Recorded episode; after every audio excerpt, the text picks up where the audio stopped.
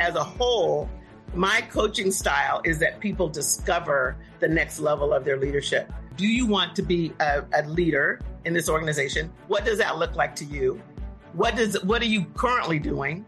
And what do you see for the future? And what I consider where I spend most of my time with my clients is in that gap. Yeah. And then we create a working strategy on how they're going to get the experiences they need and who they need to talk to because I think every person, whether you're the janitor or the CEO, has to be responsible for the ecosystem of all the people that are influencing your job. Welcome to the Manage Self Lead Others Leadership Podcast with Nina Sunday for experienced and aspiring people managers. This show will help you explore ways to become a more intentional leader. Each episode, host Nina Sunday speaks with some of the brightest business minds on the planet who share a passion to elevate and transform team culture. Workplace culture hides in plain sight. Is yours flourishing? Join the movement to make your workplace a better place to work. Are you ready? Because it's time to manage self, lead others. Lynell Green's success as a strategic management consultant and executive coach is rooted in her 40 years of experience encompassing accounting, corporate management, and teaching leadership programs. Lynell draws upon her accounting expertise to grasp complex business strategies. And while her background in corporate management provides her with insights into organizational dynamics and decision making. Lynell Green's upcoming book is Visionary Discipline. Watch out for it in a few months' time. Welcome, Lynell Green. Oh, thank you. Thank you, Nina. It's my privilege to be with you today. You talk about it takes discipline to connect with your authentic self and to get in touch with what you really care about. Is that is that a, a starting point for our conversation or? It's a great starting point. Yeah, it's a great starting that. point. Because you, you coach yeah. people and you have to help them see what they can't see. Is that right? Absolutely. Mm. Absolutely. That's my desire anyway, right? That's what my my goal is. Well, one of the I think what had me connect that initially is that it's, you know, I I coach emerging leaders and, you know, senior leaders, C-suite leaders and founders, and I find the ones that were having the toughest time were the ones that were trying to emulate somebody else. They were trying to figure out how to be how can I be, you know, whoever it is, Zuckerberg or whoever else that they have on their mind. And they're trying to, you know, they read everything they write and they watch all of the things that they've, um, you know, all the podcasts and articles and, and articles, read everything about, and then they start trying to emulate. And that is where the pitfall is, I find.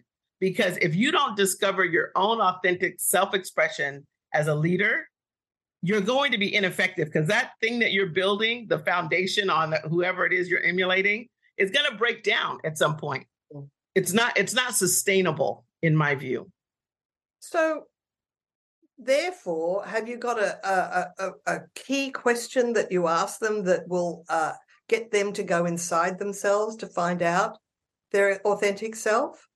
Sure. Well, many times they start with they're being ineffective at X maybe their team is not productive or they're not having they don't have a good relationship with their manager or there's a breakdown with their with themselves and their peers. Something in their ecosystem and primarily we're talking about corporate for the most part something yeah. broke down. Is typically the red flag. So when they come and say look i had a breakdown with this manager. She did this i did that she did this and now we're not speaking and therefore our teams can't work together etc so then I'll ask, okay, well, what what happened? They did X, Y, Z. Okay, but what did you do? Well, I did, the, and then why did you do that? Well, I saw so and so. Eventually, we get to the the why and the next why and the next why will get us to well, I saw Sheryl Sandberg. She said in her book, Lean In, that I should do XYZ whenever this happens. I'm like, what? so that is where we, we can eventually get to ground zero, where they made some management style decisions mirroring somebody else's style. Right. And, and then we can. That's probably one of the benefits of listening to multiple episodes of any podcast. That's right. there are so many different ways to lead and so That's many right. different approaches. And sometimes I'm talking to people who are leaders. And now, I mean, you have been a leader, but now you've, in your wise elder wisdom, now are helping people as a coach to really get out of their own way and That's right. make a part or get rid of limiting self beliefs. Absolutely. Absolutely. And that discovering where you're not being authentic and where you are limiting yourself is the beginning of that. So, how do you help people see their own self limiting belief? It's like a blind spot, isn't it? It really is. Normally, there's a breakdown. Like I may see it before you do. Like we could be going along, marching along, creating strategy, and you're having wins here and there. Things are getting accomplished. You're hitting your goals. And I can see that there's this thing that keeps popping up and it doesn't uh, what i found it doesn't do any good if i just tell you you know if you keep doing that you're going to hit a wall you have to discover it so what i find is if i can ask questions okay i love the fact that you did that that way and you got to win let's talk about is that particular method of leading is that sustainable?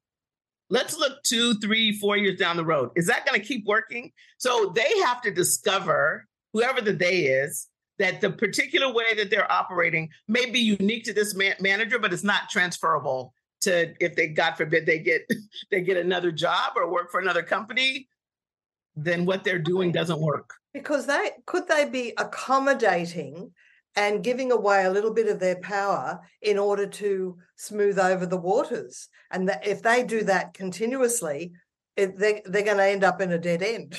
That's right. no, but that's that is perfect, Nina. That's exactly what. Well, many people think that's their job in terms of working with their manager, working with their team. They think they're supposed to compromise, defer, you know, get out of the way, um, and only shine when in their lane, and and not like step on anybody's toes. Like they have all these inherent roles um, that they have assigned to themselves, but you and I both know you have to actually shine brighter to be seen, not get behind somebody else's bush and and hide behind their brightness. It doesn't work that way. You know, it seems to me that what you've just described, the the behavior to avoid is settling. It's like saying, oh, Absolutely. "Oh well, I'll put up with this." Mm-hmm.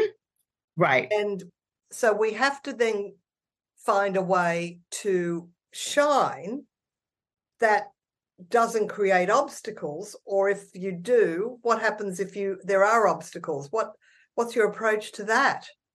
Not to avoid them right. Yeah. you know it's just you know what's classic avoiding behavior to obstacles well i mean what what what i find a lot of people find is that you know you'll hear them say well i don't want to have that conversation it's going to be hard or tell me how i can have that hard conversation well we have to first start with the context. We know that context is decisive. If you say it's going to be hard, it's going to be hard because you're going to fulfill on that context. So let's say it's not going to be hard. First, we start there. You've just let it, let's get it out of that framework. And let's look at what your commitment is. If your commitment is to have a better relationship with your manager and their micromanaging is actually impacting, or at least you think it is, impacting the way that you show up for yourself and your team, how do you tell your manager that they can stop? You want them to stop micromanaging you? Well, you what we what I typically coach them is like, let's put you in your manager seat. Why is your manager micromanaging you in the first place? Now, if they're doing it to everybody, it's their style. Okay, hmm. that's one conversation. If they're only doing it to you, or you feel that they are. Then you have to be honest. You dropped the ball five times. Last five deadlines you missed. So now your manager, okay, so you feel like, yeah, but I fixed that. Yeah, but now your manager doesn't trust. You can't be trusted. So you're earning that trust back, and your manager doesn't want egg in their face. So they're going to micromanage you every inch of the way to make sure what happened before didn't happen. So part of it is having people be honest with their responsibility in whatever the current state of things are. Gee, Whether it's really- so that there's no victims so, number one, you have the ability to see patterns, and that's what a good coach does. And number yes. two, it's people to actually then accept that they have a pattern and to be willing to change it. And what I'm also hearing is perhaps you coach them to to start with that big picture positive statement, which is, look, I really want to have a good relationship with you. Mm-hmm. Now I'm about to say the word but. Do you tell them not to say but? and and and what I'm finding. How, what would you say? Give me what if I'm someone who's rehearsing what I'm going to say to my manager because they're micromanaging me. Um, we've just said I want to have a good relationship with you and I want to be productive and uh, well, what's a vision of the future? And be uh, be praised for great work, right? Mm-hmm. and I find that being constantly asked, "How am I going with this?" I'm feeling like I'm being watched, or what? What would you say? What would what would people say? I'm feeling under the microscope, or and they most likely are feeling all of those things, Nina. And I'm and... wondering if there's a version of me working here where I could proactively give you updates without you having to ask ask for them. Is that I just made that up on the spot. Is this No, I love that. I think the only tweak I would have, Nina, is to be specific. So if there's a specific project you're working on, we uh-huh. have a launch date October 15th that I would come to the manager and say, okay, let's can we talk about this launch date of October 15th? I believe I'm on track. I have created a document where you can see my progress, but I notice you still check with me in the morning and in the evening. Is there something that I've done or not haven't done to give you confidence that I'm on track? Oh, wow. I've just learned a really good lesson, Lynell. Thank you so much. See, you know, I, I really think that sometimes people don't have the conversation because they're actually not clear on what to say. That's right.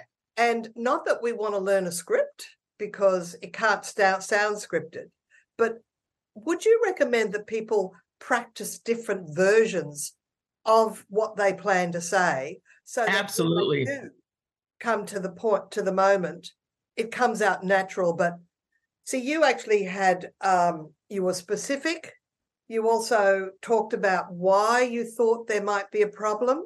I mean, I, I didn't even think to mention that. I'm, you know, I'm wondering if you don't have confidence in me because maybe I didn't fulfill it in the past. But I want you to know, or but and I want you to know. See, where there's one of the episodes is about saying yes and instead of yes. I'm learning, learning to say yes and, and I do want you to be proud of proud of my output. Mm-hmm. So is it good to give them some, you know, emotionally intelligent comments, you know, like emotional responses? It's not about I want you to approve my results. It's like I want you to feel proud that I'm on your team. Is yeah. That, is that well? Depends on the who you're talking to, doesn't it? Right, but that practice is critical, mainly because of the way our brain works many times our subconscious has it be a lot scarier. There's a monster in the other room, eh, you know, that than it actually is. I'll give you a quick example. There's as an engineer that I coach that's responsible for an engineering team. Hmm. And she was getting feedback that she was letting the team, you know, kind of wallow in some problems that she should just call the ball. And so we did some work on that. Like, why aren't you calling the ball? Why are you sitting back and letting things go on and on and around the bush when you know this is the answer? She said, Well, I don't want to seem rude and I don't want to seem like I'm not, I'm disrespecting all these opinions. I said, So let's practice. So one of the things we, I said, You want to have two or three lines that you can say that you are comfortable with.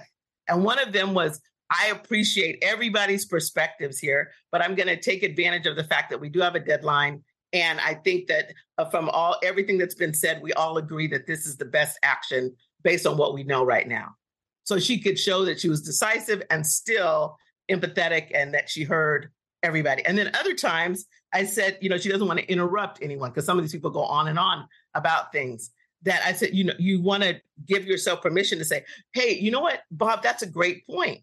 Can I interject here with an intention to end Bob's pontificating, right? And get the meeting back on track. So we actually did that with four or five of the problems that kept showing up for her consistently that we we put what I look what I call it is that we all have a toolkit and there may be things that we reach in that toolkit and we don't know what to do. So then the next time it happens, you want to be responsible for putting something in your toolkit. So when those recurring issues show up, you have some weapons there to use for yourself. And not weapons like against somebody, um, but tools.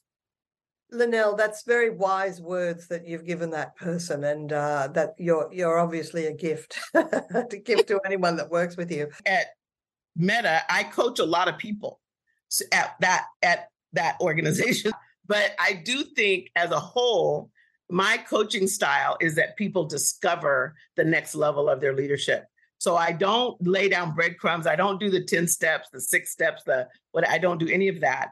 It's like, okay, do you want to be a, a leader in this organization? What does that look like to you?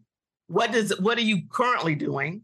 And what do you see for the future? And what I consider where I spend most of my time with my clients is in that gap the gap between where they are and where they see themselves. Yeah. And then we create a working strategy on how they're going to get the experiences they need and who they need to talk to because I think every person, whether you're the janitor, or the CEO, has to be responsible for the ecosystem of all the people that are influencing your job. That means you need to have relationships with your peers, with with your with your manager, and then your skip, your manager's manager, and all of those levels, and then people. I feel like everybody should be mentoring somebody because there's some because I mentor people as well. There are people that I coach that pay me, and there's people that I mentor that don't. And I think that both of those relationships, um, we should all have somebody, we should all have a mentor.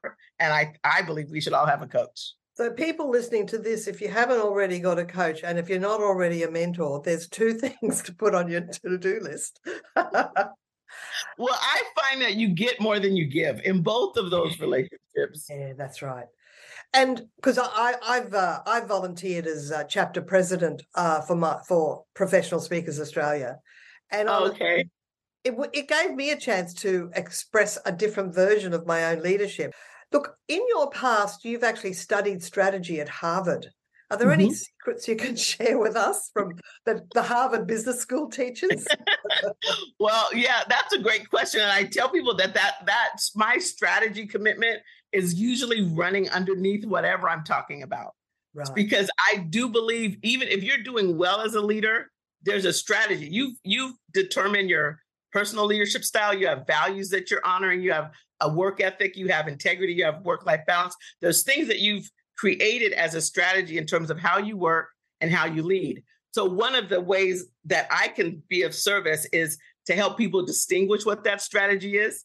And if they're being ineffective, many times it's because there's something missing. Like they're like, oh, I, am working 90 hours a week. Well, and your husband's complaining? Of course he is. Your children don't recognize you? Of course they don't. So there's something in your paradigm and in your strategy for how you work that's actually sabotaging other areas of your life. So then we have to look at what how do we put in boundaries as part of your strategy. So the strategy that I, I first of all helping people identify what strategy they're operating inside of is the first thing. And then are they want do they want to disrupt that strategy? Because that strategy may not be working or it may be work may not it may have worked up to this point when you had only four or five people on your team but now you have 25 people or you're 100 people and you have a, a global team and a multi-million dollar budget. So all of your little strategies that you had before are now breaking down. And you're like yeah but i was so effective. Yeah but it's a new game now. Yeah. You're, you're carrying a lot more weight and also, I don't like the idea of 90 hours per week because that's working two jobs. No, it's not. It's totally nobody. It's not sustainable at and, all. And one of the one of the co-founders of Sun Microsystems, uh, years ago, I read an article in Fast Company magazine, and it stuck with me. Uh, he counts the number of nights per month he has dinner with his family, and that's his barometer of whether Beautiful. he's effective with his family. So he has a minimum Beautiful yeah. Uh, that he operates under, which means he he can't just be away all the time. Uh, That's he, right. He has a commitment with his family, and you know, a thing of the past. I grew up in a family where we ate dinner together around the table with no devices playing. Yeah, uh, exactly. I'd love to see that back, but I, I hear that it's not happening anymore. well, Nina, I love the fact that you committed your journey to bringing because I listened to quite a few of your podcasts and this, you know, just your willingness to bring in speakers that really challenge how leaders lead and have us ponder if we're on a track that actually makes sense or bring in thoughts that maybe we didn't think about. Like I love what was the last one? I that linear to quantum thinking. Oh yeah. Um, you know, being able to really take responsibility for because many we don't even think that we're thinking linear, but you when you inspect it, it's like, no, no, I'm actually on some flat line, you know. and if that was my blood pressure, I'd be in trouble, right? So, you know, you look to see like how can I actually elevate and take my leadership to a quantum level. So I really appreciate all of the things that, you know, the the thought leaders that you bring to leadership. Thank, thank you, Lynell, because Dan Silberberg, uh, he he's a, a standout um, uh, thinker. Yeah. And I we've created this six part series and we're still only halfway through where i'm drip drip feeding different episodes and we're still about to record another one so um so I, I just love speaking with dan and a very very early one that was very popular was with stu brody on integrity and mm. I just want to ask you a, a question because he, he wrote the book, The Law of Small Things, and he's a lawyer, but he, he talks about even little white lies to supposedly protect the truth. Have you come across uh, people that, uh, well, leaders who forgive themselves being operating with a certain lack of integrity with one piece of behavior that they don't really realize that that actually isn't on, that really is not good? Yeah. Well, one of the things I can give you an example, but one of the things whenever I sniff that out, because sometimes I sniff it out, like they haven't messed up, but I'm like, wait a minute, didn't you say a couple weeks ago that it was that? Well, that's what I told you. But what really happened was I'm like, okay, hold on. So what I tell people is that, you know, termites are very little things, but they can eat the house the house, the foundation of the house, the structural walls, the whole thing can come down by a little thing. So if you allow those those termites to not only be there, those little white what you consider white lies, be there, they will continue to number one multiply and number one erode your confidence because number one you're not going to remember every lie you told. So any in this meeting you said this and then it comes up a month later it's like wait a minute what did I say? and then you're you actually erode your own self-confidence by by telling lies and not telling the whole truth and that includes withholding things that you know you should be in communication about. So it's saying things that aren't true but it's also withholding the truth.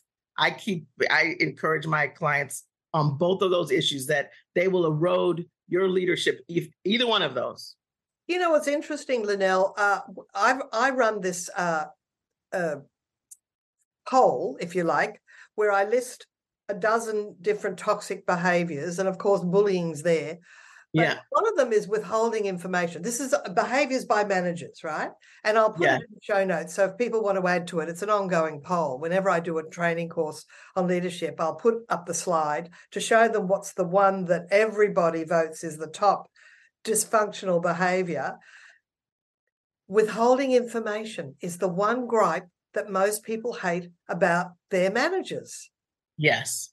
Now, what is it because, look, it could be just they're the holders of the truth and if they give it away like by holding it they're they they're putting themselves on a pedestal but what happens if there's changes coming that they're not that they could legitimately share with their team but they're not what happens to the to the team when they smell that there's not everything is being expressed to them? Yeah, great question, Nina. And they do smell it. That's the thing. So, like with all the layoffs in tech, many of my clients were impacted, whether they were the leaders or the VPs coming up with a list of who's going to get laid off, or they were some of the directors trying to sort it out. So there were a couple of things that I, um, you know, worked with my leaders on. Number one, HR was giving them talking points, like only say these things. Oh. And and the their their teams were like, yeah, but what else? So what I told so I said, so when the HR is giving you talking points and you have to comply with that, then you owe it to your team to say, listen, I'm restricted in what I can communicate with you by HR. So that it doesn't because HR wants you to own it like it's your story. But that's the part where it's dishonest they know the, the they know now the times where they they could say more and they don't i encourage leaders like you want your team to give you your best then you want to actually be a, a safe place for knowledge now what you're what are you worried about if you tell the truth you're worried about what well, if I tell them this product we're working on is going to get discontinued, they may leave and go do go to another team. I said, okay. So don't you want what's best for them? If what's best for them is to leave now, oh. then why are oh. you holding on to them? You're not their mother. That's like a constant thing, whether it's a male or a female. You're not their mother. You should bless them and send them on their way and actually help them open the doors to whatever the next level of their leadership is. So, what I say is if you set aside your own insecurities about losing people or whatever that is, and that who you are is a leader, they happen to be with you today, but not forever. That one of your goals as a leader is to support them in their next growth opportunity. And if because this product is being discontinued, is going to have them look around and find something else, you want to be their champion. They will love you forever. they And the other people left on the team, you actually, if they're willing to stay, but you now have another level of loyalty from the people that have stayed when they watch how you behave with the person that wants to leave. That's really wonderful, Lynell. Wonderful advice. And I'm just thinking, if if the product that this team leader is working on is going to be discontinued, surely that person has to find another project. And if they're honest, they could say, look, and that's assuming they've got permission to say it's being discontinued. You're, this is in the case of where they haven't had the gag. They've they they, yeah, could say, they could they could they tell them yes it, right yes. but they're choosing not to. It's about it's about being honest and say, look, I will have to find another project too. So I encourage you to stay with me because I like I like working with you. I hope you like working with me. And perhaps yeah. together we can find the next project. And now we've got a, a whole future focus. That's right. And That's not right. what we're going to lose, we're going to find something even better. And the company, right. the organization will find something better. Yeah. And it's much healthier for people because then they're not dealing with job insecurity. They know that if I stay here, it's at risk. They may lay off the whole team. We may all get spread around the organization. Don't know. But at least now I'm owning my choice yeah. as opposed to being blind to the fact that the product is being discontinued and I get blindsided yeah. by that. Then I'm upset with you because you didn't tell me. You knew. Or at worst case, Nina, the leader finds a place for themselves and leaves their team yeah. to flounder out there oh. and as if there's nothing they could do when they knew. They knew ahead of time and the team knows that they knew. Yeah. I was reading the story where you told your chief financial officer that you were bored in the role and oh. something marvelous came out of it. Tell us, tell us the story. yeah, I love that story. So at the time I was, I was, it started with, I was a manager of special projects at New World Entertainment. I, we got a new CFO and he's looked at all the resumes. He said, Lynell, you're a CPA. There's no way you need to be running around doing special projects. So we're going to bring the tax department in house, bring it out from the public accounting firm, and we want you to start the tax department. And I that was the last thing I wanted to do, honestly. And he he said, "Well, we have we're in 26 states, five countries. We need somebody in house because outside we have too many things that are dropped. The balls are being dropped." So I said, "Okay." So I brought in, I hired people, I got everything current, had a tax calendar, everything was operating well oiled. And then I went back into his office. I said, "Listen, I did what you said. I said I have the I've hired people. We have all of our fines and penalties. Everything is current, and now I'm bored. So I just want you to know this is a small town, but I'm going to start interviewing, and you, I don't want you to hear about it from anybody else. And he he said, "Okay, Lynell, can you hold on? Just hold on. Give me a few weeks." And I said, "Okay, okay, I'll hold on."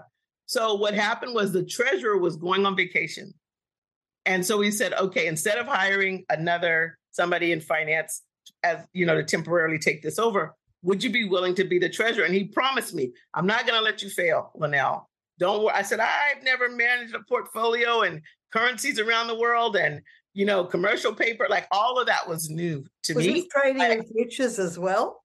Everything. I was oh. responsible. And I had brokers. I had like a, a whole team of brokers that I was communicating with every day and all of that. And I had never done that before.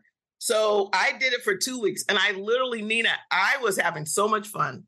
I didn't know that I was supposed to be suffering or it was hard work. I was having fun. I was up in the middle of the night trading this currency for that currency and um, eh, you know, on the Japan, Japanese stock stock market and this and that. I immersed myself in Bloomberg, had my little ticker tape going on my on my computer. And so I did that for two weeks and I thought, okay, that was fun. Now I'm going to go find another job. That's really yeah. what was in my mind as that week, two weeks started to end. And then he called when the treasurer got back on Monday. She got she got in by the end of the day around four in the afternoon. He called me in and he said, "Congratulations, you're the new treasurer." So she got fired on her day back from vacation, and I got hired um, in her position. Be- and and I, I asked because I was kind of dumbfounded. I was not expecting that at all. But what he said, one of the critical components that I brought to the to the um, job was I thought it was my job to be of service. So if there was a production happening in Italy, and I know you need lira, your budget's approved, you need that lira by September 1st, then I start looking that, you know, and then my two weeks, I said, okay, if I if I sell dollars and convert them to Canadian dollars and then sell them into yen, when I get that money to you in lira, you're going to have 25% more Ooh. than you would have had if I just sent you dollars to lira. I was just playing game. To me, it was like, hey, if I do this, then that. And it, was just, it was like my own little private monopoly table that I was playing with. And he said, you know, the previous um, treasurer was used it like a power thing. Like you have the budget. So people were waiting for their money. They have, you know, their production's supposed to start tomorrow. The money hasn't made it yet. And they're she's making them wait. People are sitting around. So she had all of these productions and producers complaining, and she had all of this drama going on. After I was the treasurer for two weeks, it was nothing but singing my praises, which I didn't know. All of that was happening out of wow. visibility to me. But um, yeah, but I, I love that job oh, isn't that a, a wonderful story? And also, it's how your brain works, and you turned it into a game, and you didn't find it boring at all, but also you weren't using it for some uh, hidden agenda that has to do That's with right. ego and power. And this is where we want to raise emotionally intelligent teams that have operational excellence, where people are coming from the heart. Absolutely. How how do how do we ensure that people are coming from the heart?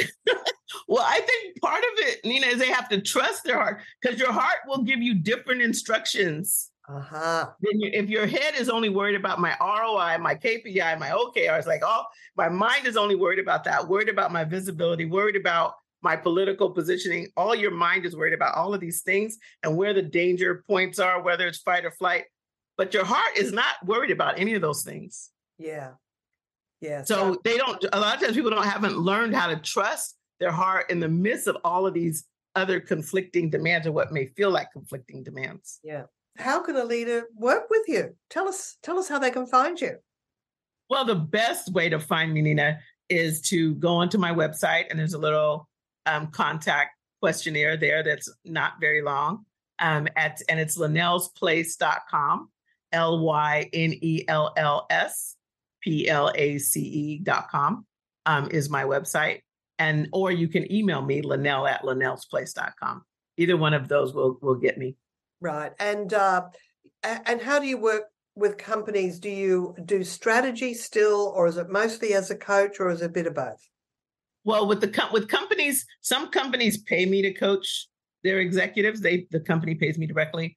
Other most of my clients pay me directly, and the companies pay me only when I do training with their teams because a lot of I may coach the the VP separately, but if he asks me to train his team, then I have a contract with the company itself. Yeah. So I still do quite a bit of both. And have you worked with any global clients outside of North America?